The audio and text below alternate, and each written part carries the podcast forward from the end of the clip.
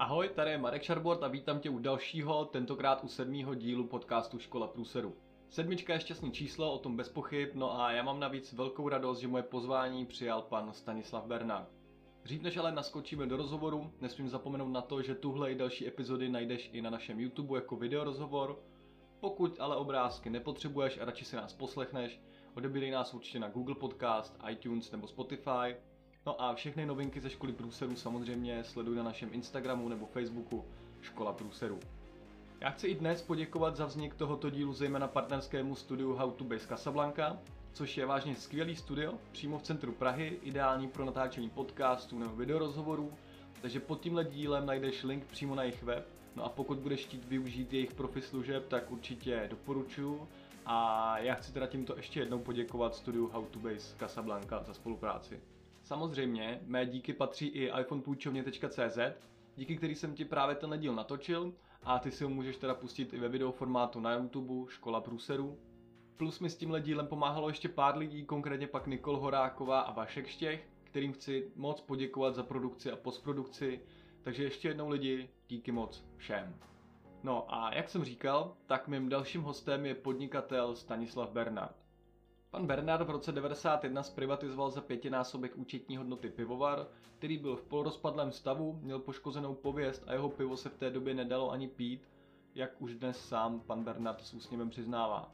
Dnes už je ale jeho pivo držitelem desítek ocenění a patří k těm nejlepším vůbec a já vám nebudu vůbec nic nalhávat, tohle vám můžu potvrdit i já sám. Tohle ale trvalo bezmála 30 let, během kterých musel pan Bernard se svými týmy řešit nespočet průserů, krizí a dokonce i bojů o existenci.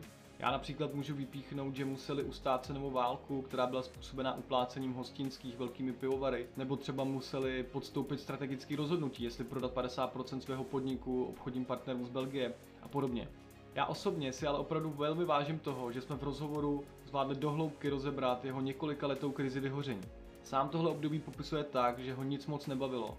Byl nepříjemný, zjistil, že jeho sen být úspěšný a bohatý byl vlastně tak trochu naivní a hlavně pochopil, že od života chce vážně víc. Chtěl se podívat tak říkajíc pod pokličku a zjistit, co je smyslem života, jak se tak říká. Takže v rozhovoru se budeme bavit o jeho vědomém přístupu k podnikání, právě o období jeho vyhoření, o procesech životní i kariérní proměny a hlavně se s váma pan Bernard podělí o svůj vlastní přístup a pohled na průsery. A ten fakt stojí za to. Čeká tě teda rozhovor, který tě možná nakopne, možná tě donutí zamyslet se a možná ti i změní život, no ale to bych nerad předbíhal. Každopádně i na konci tohohle dílu tě čeká životní tahák ze školy průserů, tak si do toho pust, udělej si pohodlí, nalaď se na naší vlnu, nastraž uši a užij si další díl školy průserů a já už ti přeju příjemný poslech. Peace.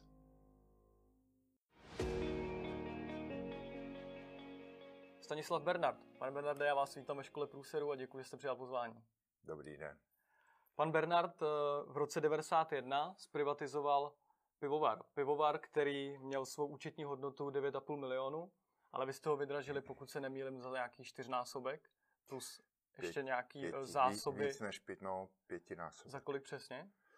45 milionů a plus 7 milionů zásob, které ovšem byly ve směs nepotřebné.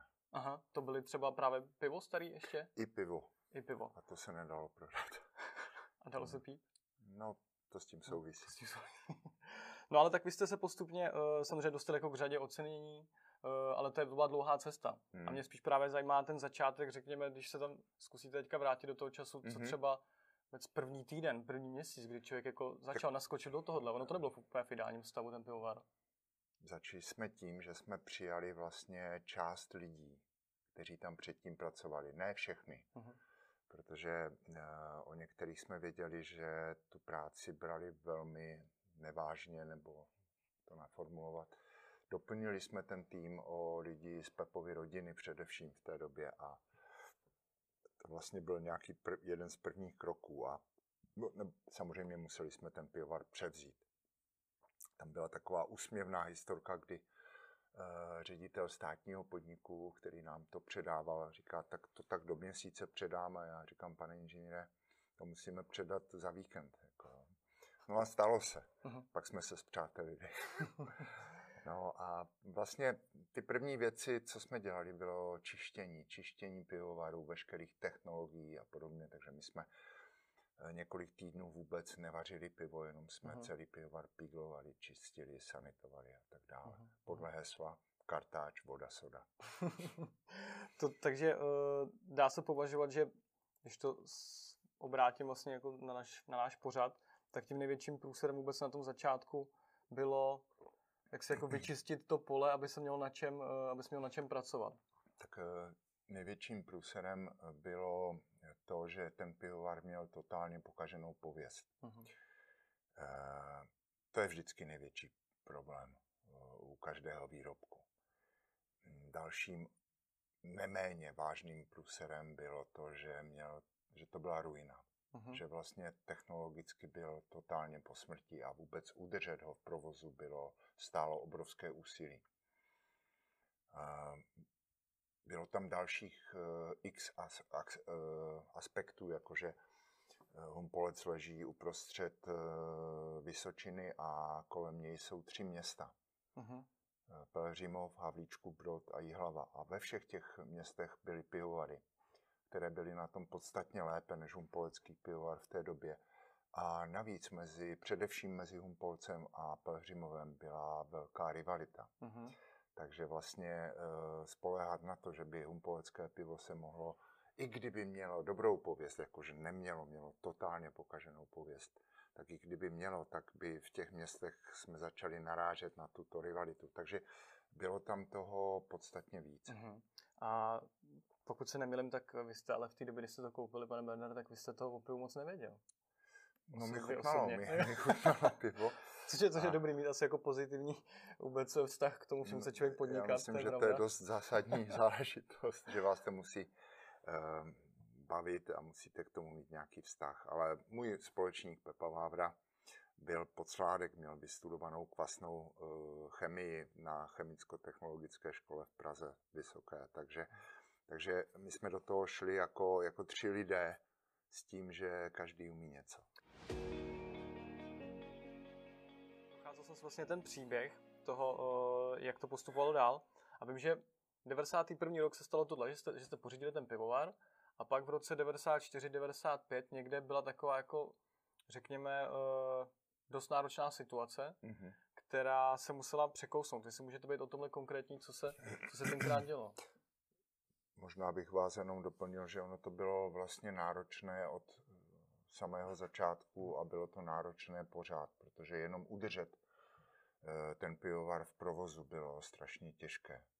Jsme neustále něco opravovali, nebyly na to náhradní díly a podobně. Nicméně, co se týče zájmu o naše pivo, jakmile jsme překonali ten eh, prvotní odpor, protože ti lidi nás nechtěli, ne že nás, oni nechtěli humpolecké pivo, ale A tak se to dřív jmenovalo. ano. A když jsme jim to dali ochutnat, tak oni najednou zjistili, řada hospodských mm, to ochutnala a řekla, to je dobrý pivo. Mhm.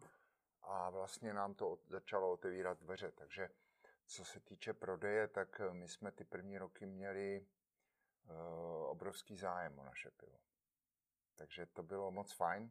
Jak se tak říká, že vlastně ono z té nuly nebo z něčeho, když je něco jako hodně špatný, tak se dá možná rychle jako to vyrůst. Chápu, že to nebylo asi jednoduchý, ale Tady v tomto ale- případě bych ne? to tak nebral, protože ono spíš šlo o to, že v té době vůbec byla ta šance, že eh, přece jenom ty největší pivovary byly, byly vlastně hm, pořád v tom paradigmatu, Mhm. že nejdůležitější je eh, vyrobit a prodej to jde samo, tak jak na to byli zvyklí před revolucí desítky let. Mhm. Tady byl většině nedostatek piva v létě a podobně. Takže vlastně my jsme eh, měli tu výhodu, že jsme to takováto přesvědčení neměli. My jsme věděli, že si to musíme odpracovat. Věděli jsme, že musíme zaujmout na tom trhu, věděli jsme, že musíme se odlišit. Takže vlastně jsme využívali každou, každou možnost eh, k reklamě. Mhm. Zároveň jsme měli sen eh, a ten sen spočíval v tom vybudovat eh, uznávanou, obdivovanou značku piva, ale zároveň vařit to nejlepší možné pivo na světě, jakého jsme schopni. Takže vlastně to byly ty základy toho našeho směřování, které vlastně se dodnes vůbec v ničem nezměnily. A, a ono to začalo skutečně fungovat. Ty problémy, jak jsem zmínil, byly v tom to vůbec udržet v chodu, vyrobit Mhm. a neustále opravovat a, a pořád to byl závod s časem a s penězmi, které jsme vlastně neměli, protože my jsme ten privatizační úvěr použili k tomu, abychom zaplatili eh, fondu národního majetku mm-hmm. tu, tu pětkrát nadhodnocenou pořizovací cenu a na provoz a na tyto věci už jsme si museli vydělávat online. No a vlastně vy jste zmínil potom nějaký ten rok 94, 95. Tam potom uh, už, ti, už ty velké pivovary se probrali. Už tam už prostě to nebylo tak jako ty původ, ty začáteční roky. Už začaly uh, ten trh nějakým způsobem ovlivňovat. Bohužel uh-huh. ho začali ovlivňovat tím, že začali uplácet hospodské aby si, brali, si brali aby si brali jejich pivo na úkor těch piv, mm-hmm. které tam, která v těch uh, hospodách byla do té doby. To asi neupláceli tím, že jim tam poslali dva slunečníky na zahradu, že? Upláceli penězma. Začali to tehdy Kruševice, které to při tuhle praktiku přinesli vlastně z Německa, kde mhm. byla běžná. No a ty ostatní a strašně rychle vyrostly, že? Protože ty hospodští na ty peníze slyšeli. To nebyly drobné peníze, to byly sta tisíce korun. Mm-hmm. A ty ostatní pivovary se tomu museli přizpůsobit, takže vlastně začali uplácet taky. A najednou ten trh se totálně změnil. Do té doby jsme měli neustále eh, přebytek poptávky. Od toho, když jsme se už jakoby trošku uvedli, tak, tak pořád jsme vlastně spíš byli limitováni eh, výrobní kapacitou. Ale potom najednou se to změnilo, protože ti hospodští se přestali zajímat o to, jaké pivo jim člověk nabízí a jestli je dobré, špatné, jakou má značku, ale velmi často to spočívalo v tom, že ani nechtěli vědět, z kterého pivovaru jsme, ale kolik jim dáme peněz. Mm-hmm. Takže to prostě byla taková, abych řekl, morální žumpa, jako, nebo morální kocovina, nebo jak to nazvat. Docela často se setkám s tím, že když vidím už nějaký příběh, který dneska je úspěšný, tak se uh, dostanu k tomu, že vždycky ten člověk musel zatím mít někde nějaký své vlastní přesvědčení. To znamená jednoduchá otázka. Vy jste na začátku měl sen o tom, že chcete dělat pivo, chcete dělat nejlepší pivo? Uh, to byl sen mého společníka, Pepi Vávry. U mě to bylo spíše o tom, že jsem chtěl zkusit eh, vlastní podnikání. A v té chvíli to nebylo tak vyhraněné, že to musí být pivo.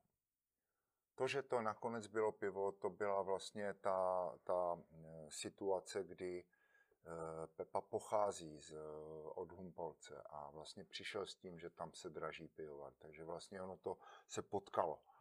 Ale u mě to nebylo, u mě to nebylo vyloženě vyhraněno, že to musí být zrovna pivovar. Nicméně, když už to ten pivovar byl, no tak pak už jsme to brali vážně. A e, určitě je tam důležité důležité říct proč, protože vlastně my v té době, když byla revoluce, tak mi bylo 34 let a do té doby jsme nemohli nic. Jsme mohli vlastně fungovat, ale nemohli jsme přijít s žádným svým nápadem, nebo s nápadem snad jo, ale prostě eh, nemohl jste podnikat, nemohl jste cestovat, musel jste držet hubu a vlastně žili jsme v takové králíkárně a na svobodě. A najednou já jsem měl kolem sebe vzory, a to vlastně zmiňuji v té knížce. Měl jsem vzory lidí, kteří e, taky nemohli podnikat. Nicméně jsem z nich tu energii cítil a měl jsem je, ty lidi rád a vlastně mě inspirovali k tomu, že, že chci nějakým způsobem. A to bylo spíš někde vevnitř. To se mhm. nedá úplně, úplně mm, pojmenovat, že by to bylo vědomé. Ale vevnitř to tam bylo. A, a vlastně ten pocit byl, obrovskou roli tam sehrála ta, ta nová svoboda po revoluci. Vlastně najednou ta svoboda člověka nabíjela energii a dával ten život smysl. A já jsem vždycky nějak měl, v té době jsem měl pocit, že od této chvíle to podnikání mi dá smysl po celý zbytek života. Uh-huh. Takže to, bylo, to nebylo možná až tolik o vůli, uh-huh. jako o tom vnitřním přesvědčení, že to dává smysl. My jsme neuvažovali o tom, že, že to je těžké nebo že to je, že to je lehké. No lehké určitě ne, ale prostě jsme dělali to, co nás bavilo, to, co nás naplňovalo a to, co nám dávalo smysl. Takže to bylo ještě... A tím, tím spouštěcím, tím katalyzátorem toho byla ta nová svoboda, ta energie, která tady byla prostě všude cítit. Takže to bylo vlastně ještě nad tím, když se řekne, že člověk v něco věří, tak když člověk něco ví, tak to má podle mě jako ještě mnohem silnější energii a silnější náboj. Vy jste tam šel... Stoprocentně. Aha, aha. No, ale stejně teda si myslím, že když teďka uchopíme to slovo vůle, tak uh, potom, se člověk přesně, do, přesně dostává do těch situací, které jsou školící, řekněme, jsou náročné, tak tam ta vůle je hodně potřeba už. Uh... Mm, určitě. A ono tam potom uh, v průběhu let docházelo k takové situaci, že na, tam začala hrát velkou roli uh, zodpovědnost. Mm-hmm. Pocit osobní zodpovědnosti za to, do čeho jsem se dal. Za lidi okolo. Prostě za to všechno. Jako nechat to být, nebo nechat to zkrachovat, nebo to prodat, nebo něco.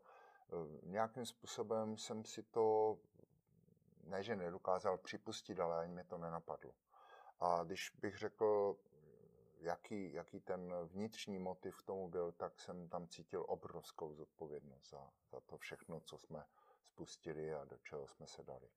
Dělalo uh, vám to dobře, řekněme, ta zodpovědnost? Někdo, někdo to vyhledává, někdo je rád, když hmm. prostě může něco uchopit a být za to zodpovědný? Zodpovědnost si nemyslím, že by člověk udělala Bůh ví jak dobře mnohem víc dobře Možná dělá. Možná ne dobře, ale někdo, někdo jako uh, to má rád, že když prostě může přesně jako řídit ty Ta, eh, To ty asi týmy, není až tolik o zodpovědnosti, jako spíš o pocitu moci. To asi Já, já si myslím, že když uh-huh. říkáte, že uh-huh. někdo to má rád, takže spíš má ten pocit, že může rozhodovat, že má tu moc. Uh-huh.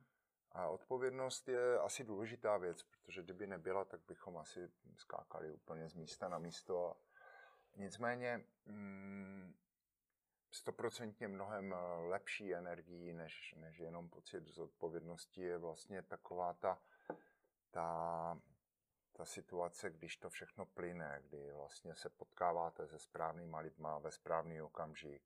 Máte moře a moře problémů. My jsme pořád měli pocit, že stojíme na úpatí Mondiviristu a ten Mondivirist to byla ta hora těch problémů a jsme třeba kousek povylezli a člověka to nějakým způsobem podepřelo, nějakým způsobem eh, to dalo energii, ale pořád jsme byli někde hrozně nízko, ještě někde pod základním táborem. A vlastně ale, eh, jak říkám, když to začne plynout a mnohdy se to eh, dělo, že, že prostě měli jsme fakt velký problém a najednou se vyskytl někdo, kdo nám ho pomohl vyřešit, nebo nápad a mhm. podobně. Uh-huh. Takže a to dost možná plyne právě to je, z toho... To je určitě víc než zodpovědnost. Ta zodpovědnost je důležitá, protože, jak jsem říkal, jinak by to nevedlo, bylo by to chaotické, ale takové to plynutí a tady ta, tahle věc je asi víc.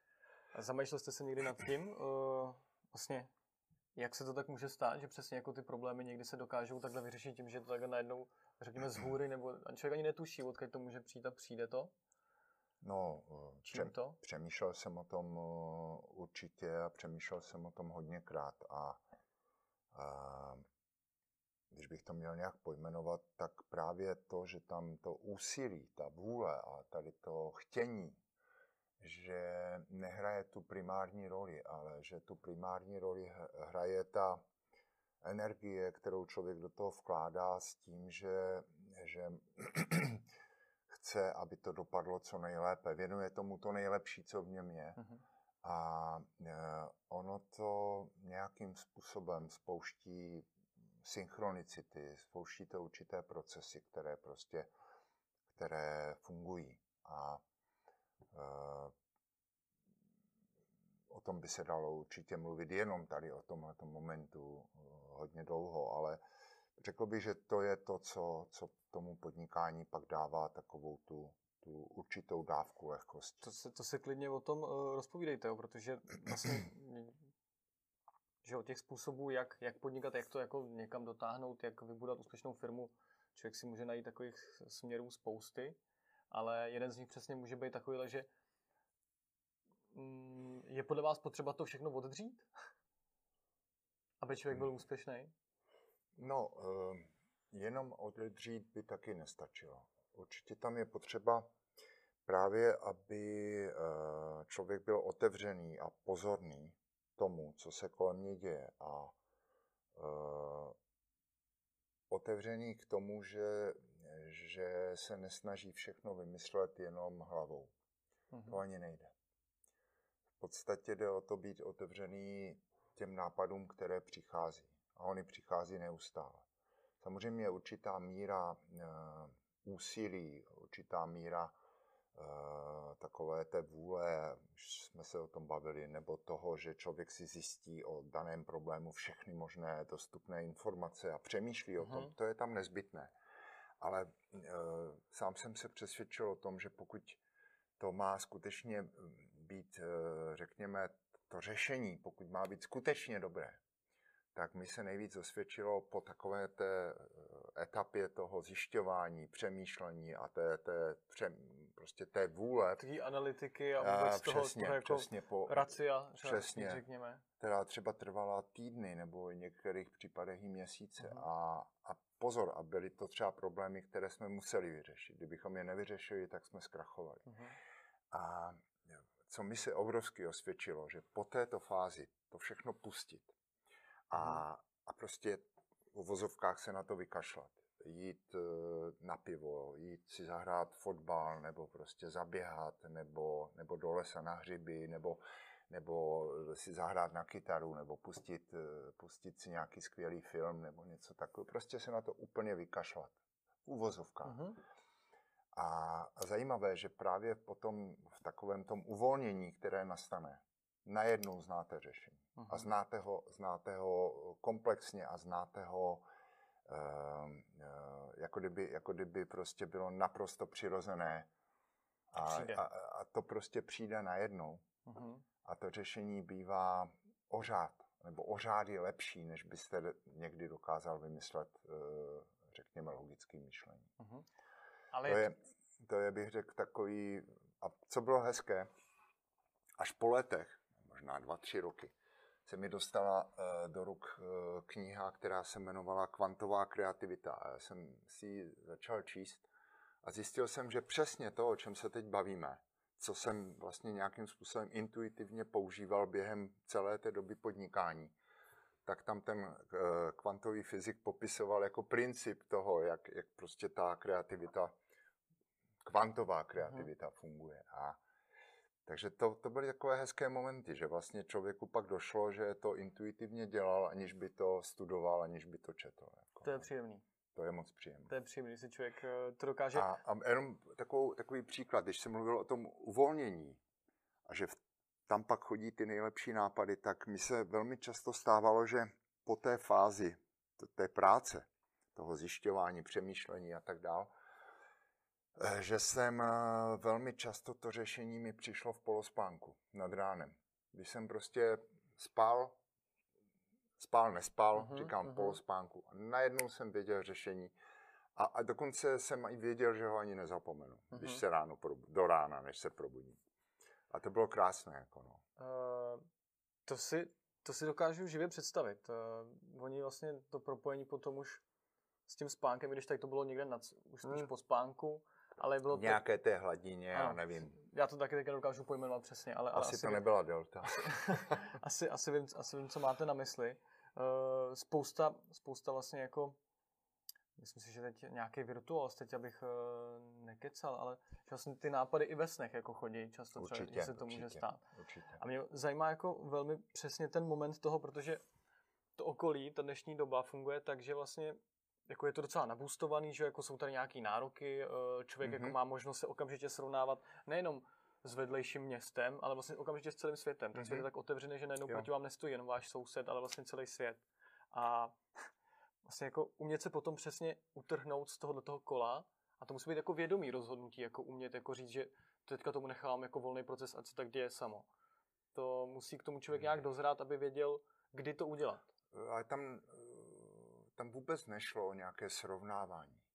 Ne, tak jsem to eh, myslel. Já, jsem, tak jsem to já jenom myslel. reaguju, protože mm-hmm. tam, tam šlo o to, že máte problém a potřebujete ho vyřešit. Mm-hmm. A říkám, byla to doba, kdy, jsme, kdy to byly problémy existenční. Takže tam vůbec nešlo o to, jestli to dělají v jiném vedlejším městě jinak nebo někde na, na světě jinak. Ne, samozřejmě, kdyby, kdyby v rámci toho období zjišťování všech faktů člověk narazil na řešení toho problému, že ho někde v Brazílii už mají vyřešené, tak proč by to nepoužil? Mhm. Ale to byly specifické, konkrétní problémy, naše problémy a my jsme, to se nedalo jako použít eh, řešení Odinu. Tam šlo o to prostě eh, vyřešit daný konkrétní problém. A to, to uvolnění, o kterém teďka se bavíme, ono bylo vlastně nezbytné, protože když už nějakou dobu to eh, se vědomě snažíte řešit a stejně to řešení nemáte, nebo, nebo máte, ale nejste s ním spokojený, no tak stejně pak dojde situace nebo doba, okamžik, kdy to pustíte a kdy řeknete, tak jdu na pivo.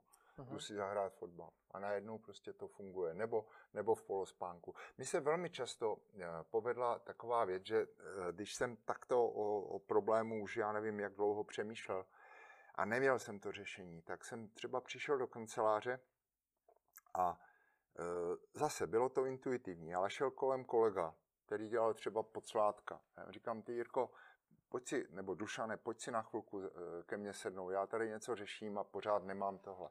Začali jsme o tom povídat ve dvou, a většinou to byli lidi, kteří o tom problému nevěděli skoro nic, mm-hmm. oni dělali jiné věci. A začali jsme o tom povídat. Za chvilku šel okolo někdo jiný, tak jsem ho přizval a třeba jsme tam, po chvilce nás tam sedělo třeba čtyři, pět, šest lidí. A začali jsme o tom povídat. A co, tam, co se tam dělo, to bylo fascinující, protože většina těch lidí o tom problému, o tom, co já už jsem kolem toho věděl, ty informace neměli. Ale já jsem jim to jenom velmi stručně popsal a řekl, hele, potřebujeme to vyřešit. A já, já chci jenom znát vaše pohledy, vaše názory. A řekněte mi cokoliv. Nic není špatně. Řekněte třeba totální blbost. Ale nic není špatně. Prostě bez jakékoliv cenzury, bez jakéhokoliv strachu, bez nějakých, jakýchkoliv obav. Řekněte to, to, co vás k tomu napadá. A tam se děli prostě zázraky, protože uh, ti lidi, kteří o tom prakticky nic nevěděli, tak řekli nějaké svoje pohledy. A třeba uh, někdo něco řekl a ten uh, další řekl, to je úplná blbost. Jo, přesně proti tomu, mm-hmm. co jsem říkal před chviličkou. No jenže ta úplná blbost v zápětí někoho dalšího přivedla na to geniální řešení. Takže vlastně nic není blbost.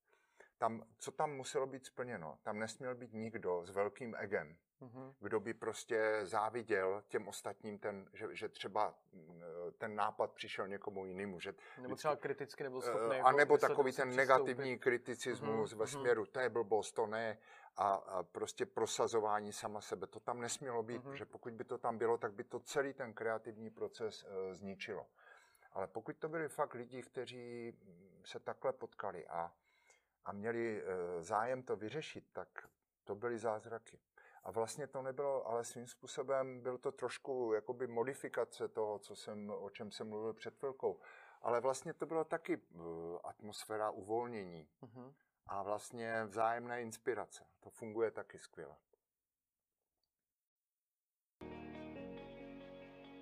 Bude to bezmála 30 let, co jste koupili pivovar a mě zajímá, jestli během té doby přišel moment, kdy jste zažíval, řekněme, syndrom vyhoření kdy jste, ne, že se vám nechtělo stávat do práce, protože člověk třeba hmm, neměl hmm, náladu, to, to se, se stane. mi nechtělo skoro nikdy. to se to se stává. Ale fakt takový ten moment, kdy člověk říká, jako, tak je to tohle, jako, jak takhle to půjde dál, půjde to takhle dál, nepůjde, co se bude dít. Stalo se to? Eh, stalo. A ono to souviselo i s tím, co jsem už popsal, že najednou jsme měli pár peněz a už to nebyla ta životní nutnost jakoby bojovat každý den o přežití a a najednou jsem skutečně zjistil, že jsem v nějaké latentní depresi a že, uh-huh. že když z té firmy přijdu, tak si otevřu pivo a sedím a, a hraju si sudoku a, a piju pivo a prostě čučím do blba. Jako, jo. Uh-huh. Jsem byl zvyklý řešit milion věcí najednou a, a pořád mě to naplňovalo, jenže bylo toho moc. Je třeba, a najednou asi tam byl ještě možná, ne asi a možná, ale určitě tam byl ještě hlubší důvod. A ten hlubší důvod byl, že, že něco ve mně už volalo, že, to, že ten biznis není jediný smysl života. To už se tam začalo velmi hlasitě ozývat. Protože do té doby jsem měl pocit, ze začátku jsme měli pocit, jestli někdy tady tu ruinu dáme dohromady a budeme, řekněme, slavní, uděláme značku, budeme vařit dobré pivo, budeme prodávat, budeme bohatí, tak budeme i šťastní. Dneska se tomu směju, protože to je fakt hloupost. To znamená, že uh, vlastně člověk jste, jste vylezli, konkrétně vy jste vylezli na ten vrchol, tam jste se tak nějak rozhlídnul a, a zjistil jste, že vlastně od toho života teda potřebujete získat ještě trochu víc? Že to vlastně není jako ten pravý smysl? Mám tomu tak rozumět? Uh, Jakože... Já jsem si to v těch letech uh, nedokázal takhle v hlavě srovnat. Uh-huh. Já, jsem, já jsem nevěděl, čím to je, čím, čím nastalo to, že vlastně to, co mě totálně naplňovalo a co mi léta dávalo totální smysl, včetně těch nádherných kreativních momentů a prostě včetně toho, že eh, jsme se obklopovali příjemnýma lidma, kteří měli podobnou vášeň jako my a podobně, tak já jsem najednou ne, neměl uh, odpověď na to, proč jsem nespokojený, proč jsem vlastně nešťastný a proč mám jako depresi, nebo jak to nazvat. No. A Takže byly stavy, byly stavy i depresí? Takové, jako víte co, já to eh, neumím, neumím říct, jestli to byla, jak, to jsou jenom nálepky, hmm. ale prostě jsem se necítil dobře hmm. a mhm. hodně. Jak dlouho to trvalo? Pár let. Pár let? Hmm. Tak to už, to už docela s člověkem jako zamává, takhle, hmm. tohle období se tak, když se tak natáhne. No. Uh, můžete třeba jako být konkrétní, protože když už uh, si to člověk dokáže přiznat, tak s tím asi jste musel nějak postupně pracovat, že? Nejdřív jste možná to tolik nevnímal, a když jste s tím začal pracovat, tak uh, kam až to zašlo a co jste pro to musel udělat, abyste to změnil? Že to do nějakého extrému? Ne, do nějakého viditelného extrému to nedošlo, ale byl jsem prostě, cítil jsem, že mě ne, nebaví život, že mě nenaplňuje život, že nejsem šťastný. A proti tomu působila ten pocit té obrovské zodpovědnosti. Neuměl jsem si vůbec představit, že bych tu e, firmu pustil nebo něco takového.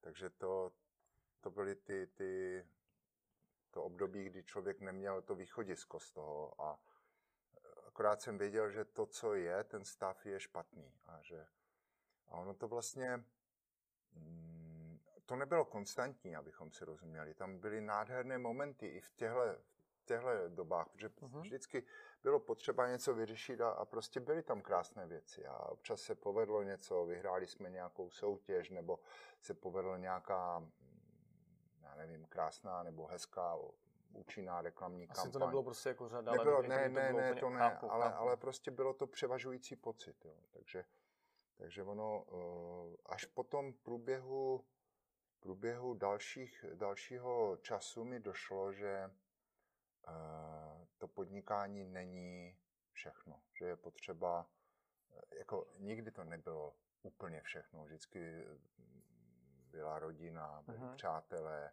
byly koníčky, ale, ale to pořád není ještě ten smysl života. Asi jsem prostě nějakým způsobem se snažil najít smysl života, uh-huh. smysl existence. No a tak dneska, dneska na mě působíte, že eh, to období je za váma každopádně. No děkuji, to jsem rád, že tak působím. Eh, můžete mi to potvrdit? Jo. jo. tak super, tak, takže můj pocit je, můj pocit je správný. A takže vlastně mě to samozřejmě směřuje k otázce, eh, co jste musel pro to udělat, protože člověk musí samozřejmě něco změnit, něco opustit, mm. něco nového opustit do života. Jak probíhal tenhle proces?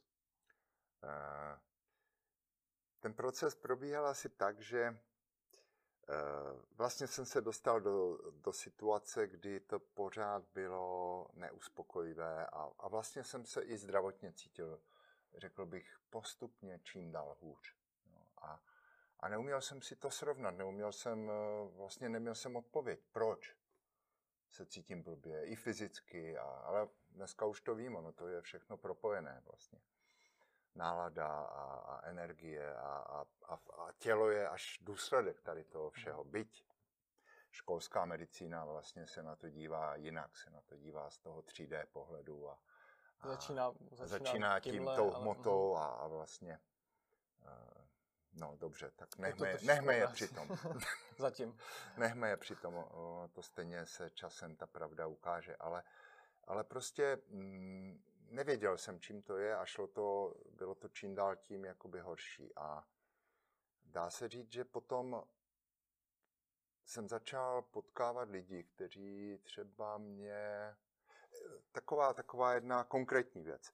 Eh, my jsme eh, celou značku a veškeré grafické naše věci, logo a všechny ty věci dělali s jedním kamarádem, Láďou Horeckým.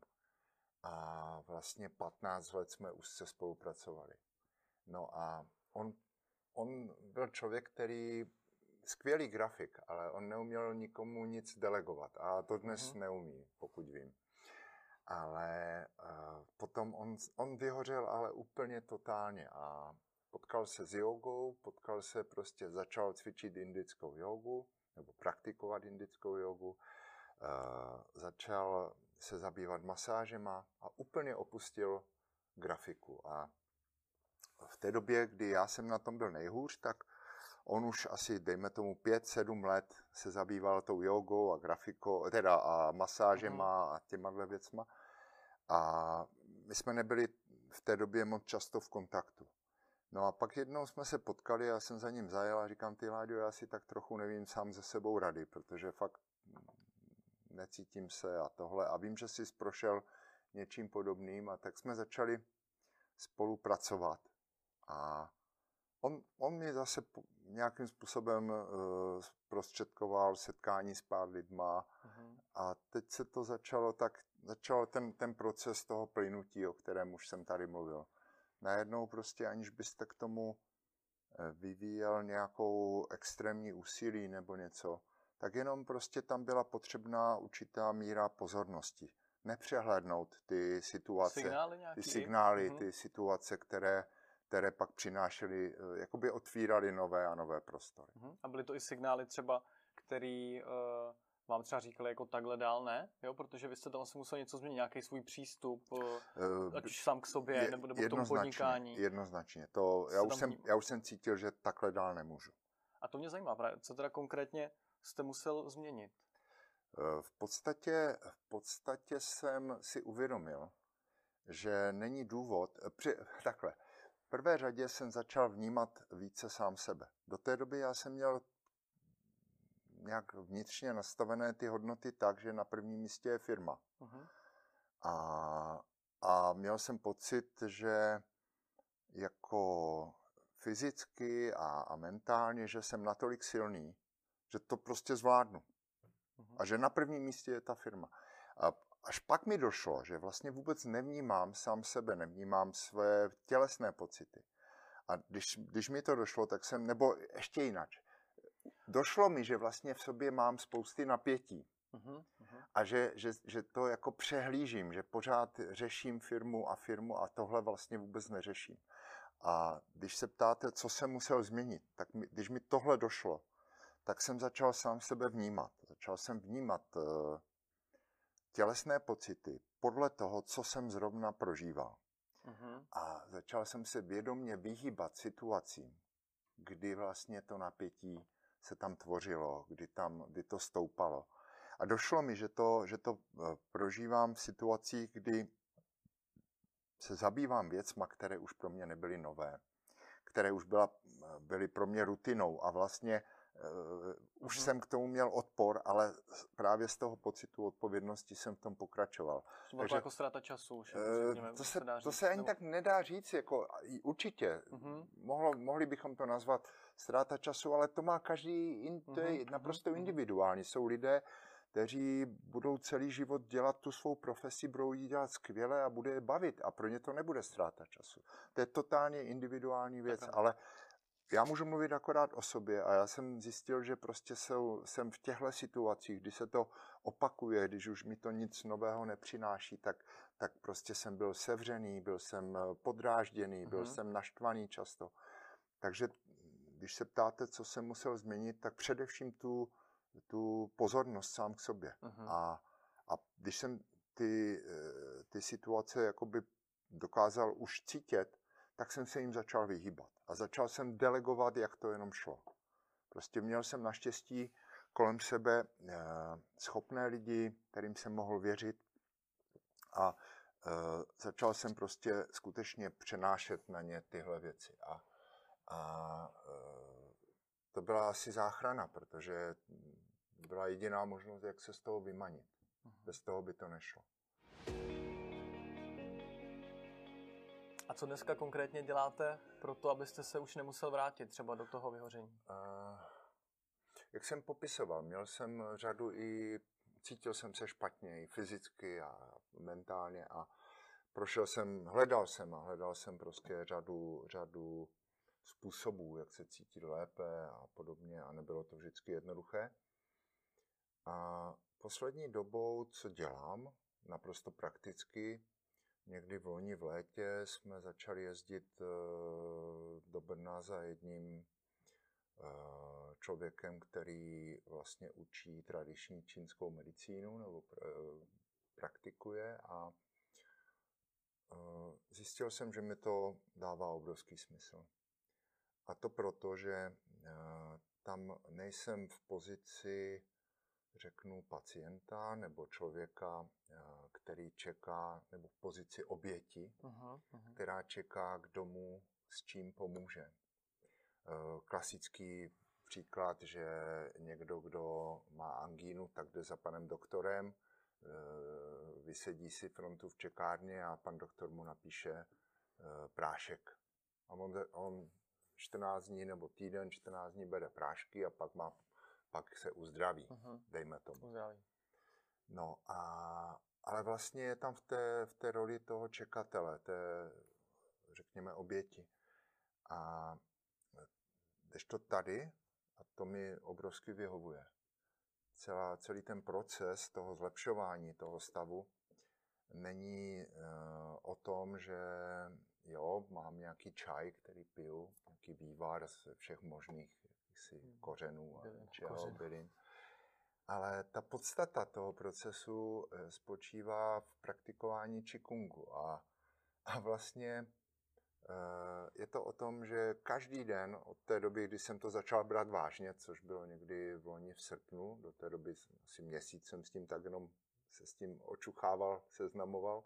A pak mi došlo, protože ten člověk, Dalibor mi řekl, hele, to má smysl, ale musí to dělat každý den. Uh-huh.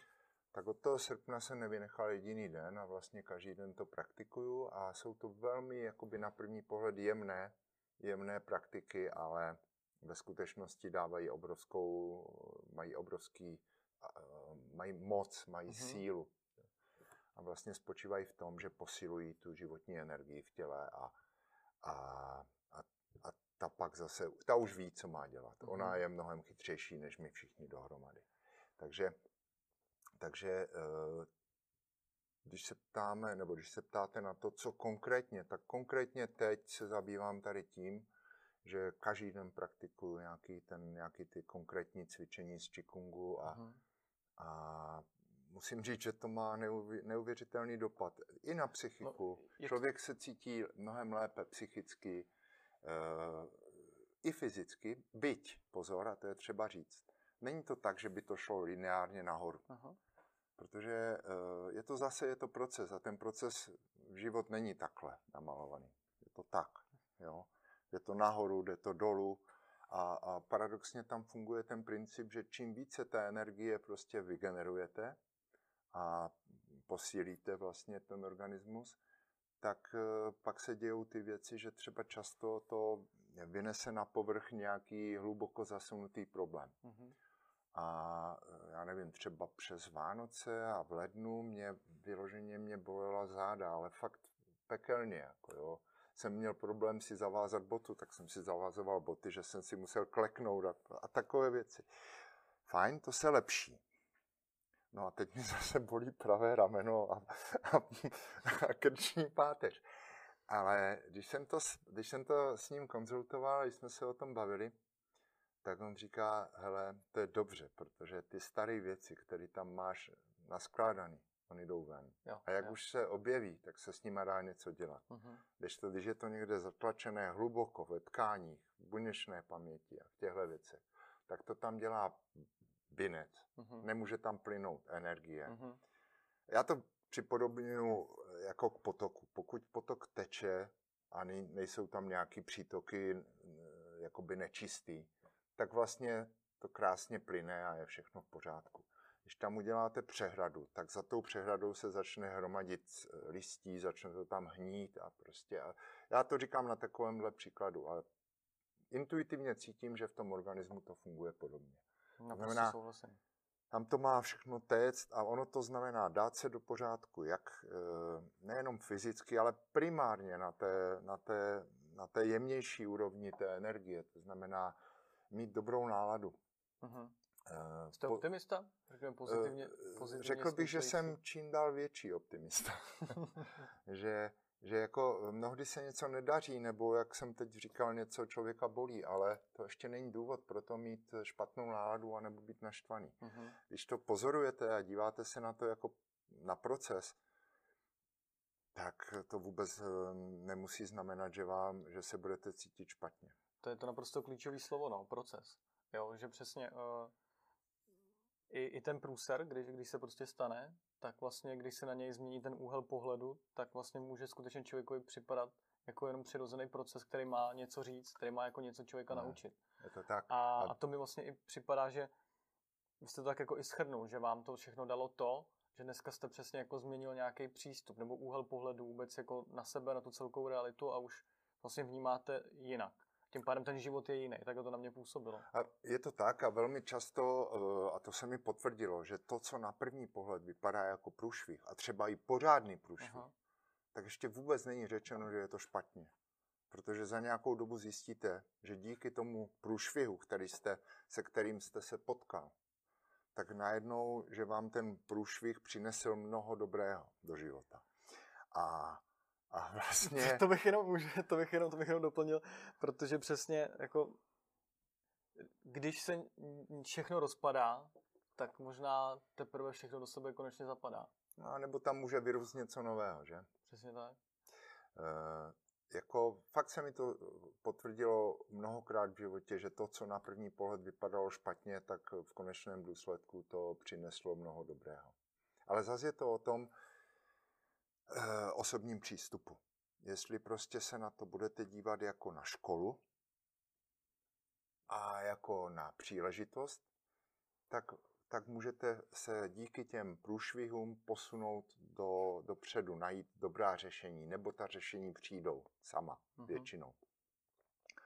A, a vůbec to nemusíte, nemusí to znamenat, že musíte mít špatnou náladu a podobně. A samozřejmě naopak, pokud, pokud jakákoliv, eh, jakýkoliv eh, problém eh, berete jako, že, že to je nepřízeň osudu a že, Pohltí to člověk. a, a, a štve vás to, no tak vlastně to pohltí vaši pozornost, Mhm.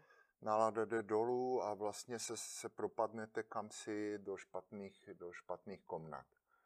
Takže je to skutečně o tom, jak se na to díváme zevnitř. A, a ostatně, když jsme tady před chvilkou mluvili o tom, eh, od celé té společnosti, že ta společnost má pocit, že eh, to štěstí eh, leží venku a že naše osobní štěstí je na tom, co se děje kolem nás závislé, tak to není pravda. Ono je to, je to totiž i složitější, protože venku těch věcí, které bychom mohli hledat a objevovat, jako je obrovský jako množství, když bychom si to nějak subjektovat. Ale když se zaměříme jenom na sebe, tak vlastně máme jako jeden subjekt, který samozřejmě má spoustu stránek, spoustu vrstev jako ta cibule, ale vlastně eh, v té základní logice je to jednodušší. Proč prostě se ohlížet a hledat to štěstí v tomhle, v tomhle, v tomhle, v tomhle, když vlastně můžu tu pozornost obrátit jenom sám na sebe, na ten jeden. eh, Možná, možná bych to eh, navážu na to, co říkáte. Pokud bychom se dívali směrem ven, tak vždycky na světě najdete nesčetně příkladů něčeho špatného. Vždycky tam najdete neštěstí, najdete tam katastrofy, najdete tam nehody, najdete tam to, že, já nevím, životní prostředí se ničí, že, že nový brazilský prezident rozhodl, že budou že zrychlí kácení eh, deštných pralesů a podobně. Eh, Najdete tolik a tolik a tolik eh, globální oteplování, já nevím, co všechno. Politickou překorektnost, která už mám pocit, že tady prostě mění naši společnost nějakou podivný útvar. A najdete toho mraky. A kdybyste se eh, prostě, kdybyste svoje osobní štěstí odvozoval od toho venku, tak už jenom tady tenhle moment by, by vás od něho musel zásadně nebo logicky oddělovat. A ten princip funguje úplně opačně vlastně. To, to jediné skutečné štěstí nenajdete venku, ale jedině sám v sobě. Souhlasím. Tak my jsme to uh, dokázali vlastně perfektně uzavřít a myslím si, že i pozitivně. A podstatou školy průseru je i to, že každý ho si na závěr připraví nějaký krátký tahák, protože na rovinu ve škole použil jste někdy tahák, pane No Bernarde? jasně, samozřejmě. No vidíte, tak uh, přesně teď bychom poprosili i vás o nějaký krátký sdělení, tahák přesně pro naše fanoušky a tím bychom mohli dnešní epizodu uzavřít. Pokusím se to říct asi tak. Eh, To, že jsme tady na světě, já to osobně dneska vnímám jako, že jsme ve škole a že jeden život je jedna třída v té škole. Pak jsou prázdniny a jdeme do další třídy. A to, když nás eh, v té škole potkávají různé těžkosti a podobně, tak je to proto, abychom se něco naučili a něco pochopili. Eh, Považujme to, když je něco nepříjemného nebo těžkého a to nás potká, tak to považujeme jako příležitost a ne jako totální průšvih, který nás má zašlapat do země. Ono je vždycky snadné o tom mluvit takto v teoretické rovině, obecné rovině. A když to pak je, když to pak je konkrétní a člověk narazí do něčeho, tak to není jednoduché. Ale to, to co říkám, by bylo fajn takové to vědomí vzadu. Že i když je to těžké, tak je to pořád proto, abychom se něco naučili. A neznamená to, že kvůli toho máme být nebo musíme být dlouhodobě nešťastní. Já moc krát děkuju. To byl Stanislav Bernard a jeho životní tahák ze školy průseru.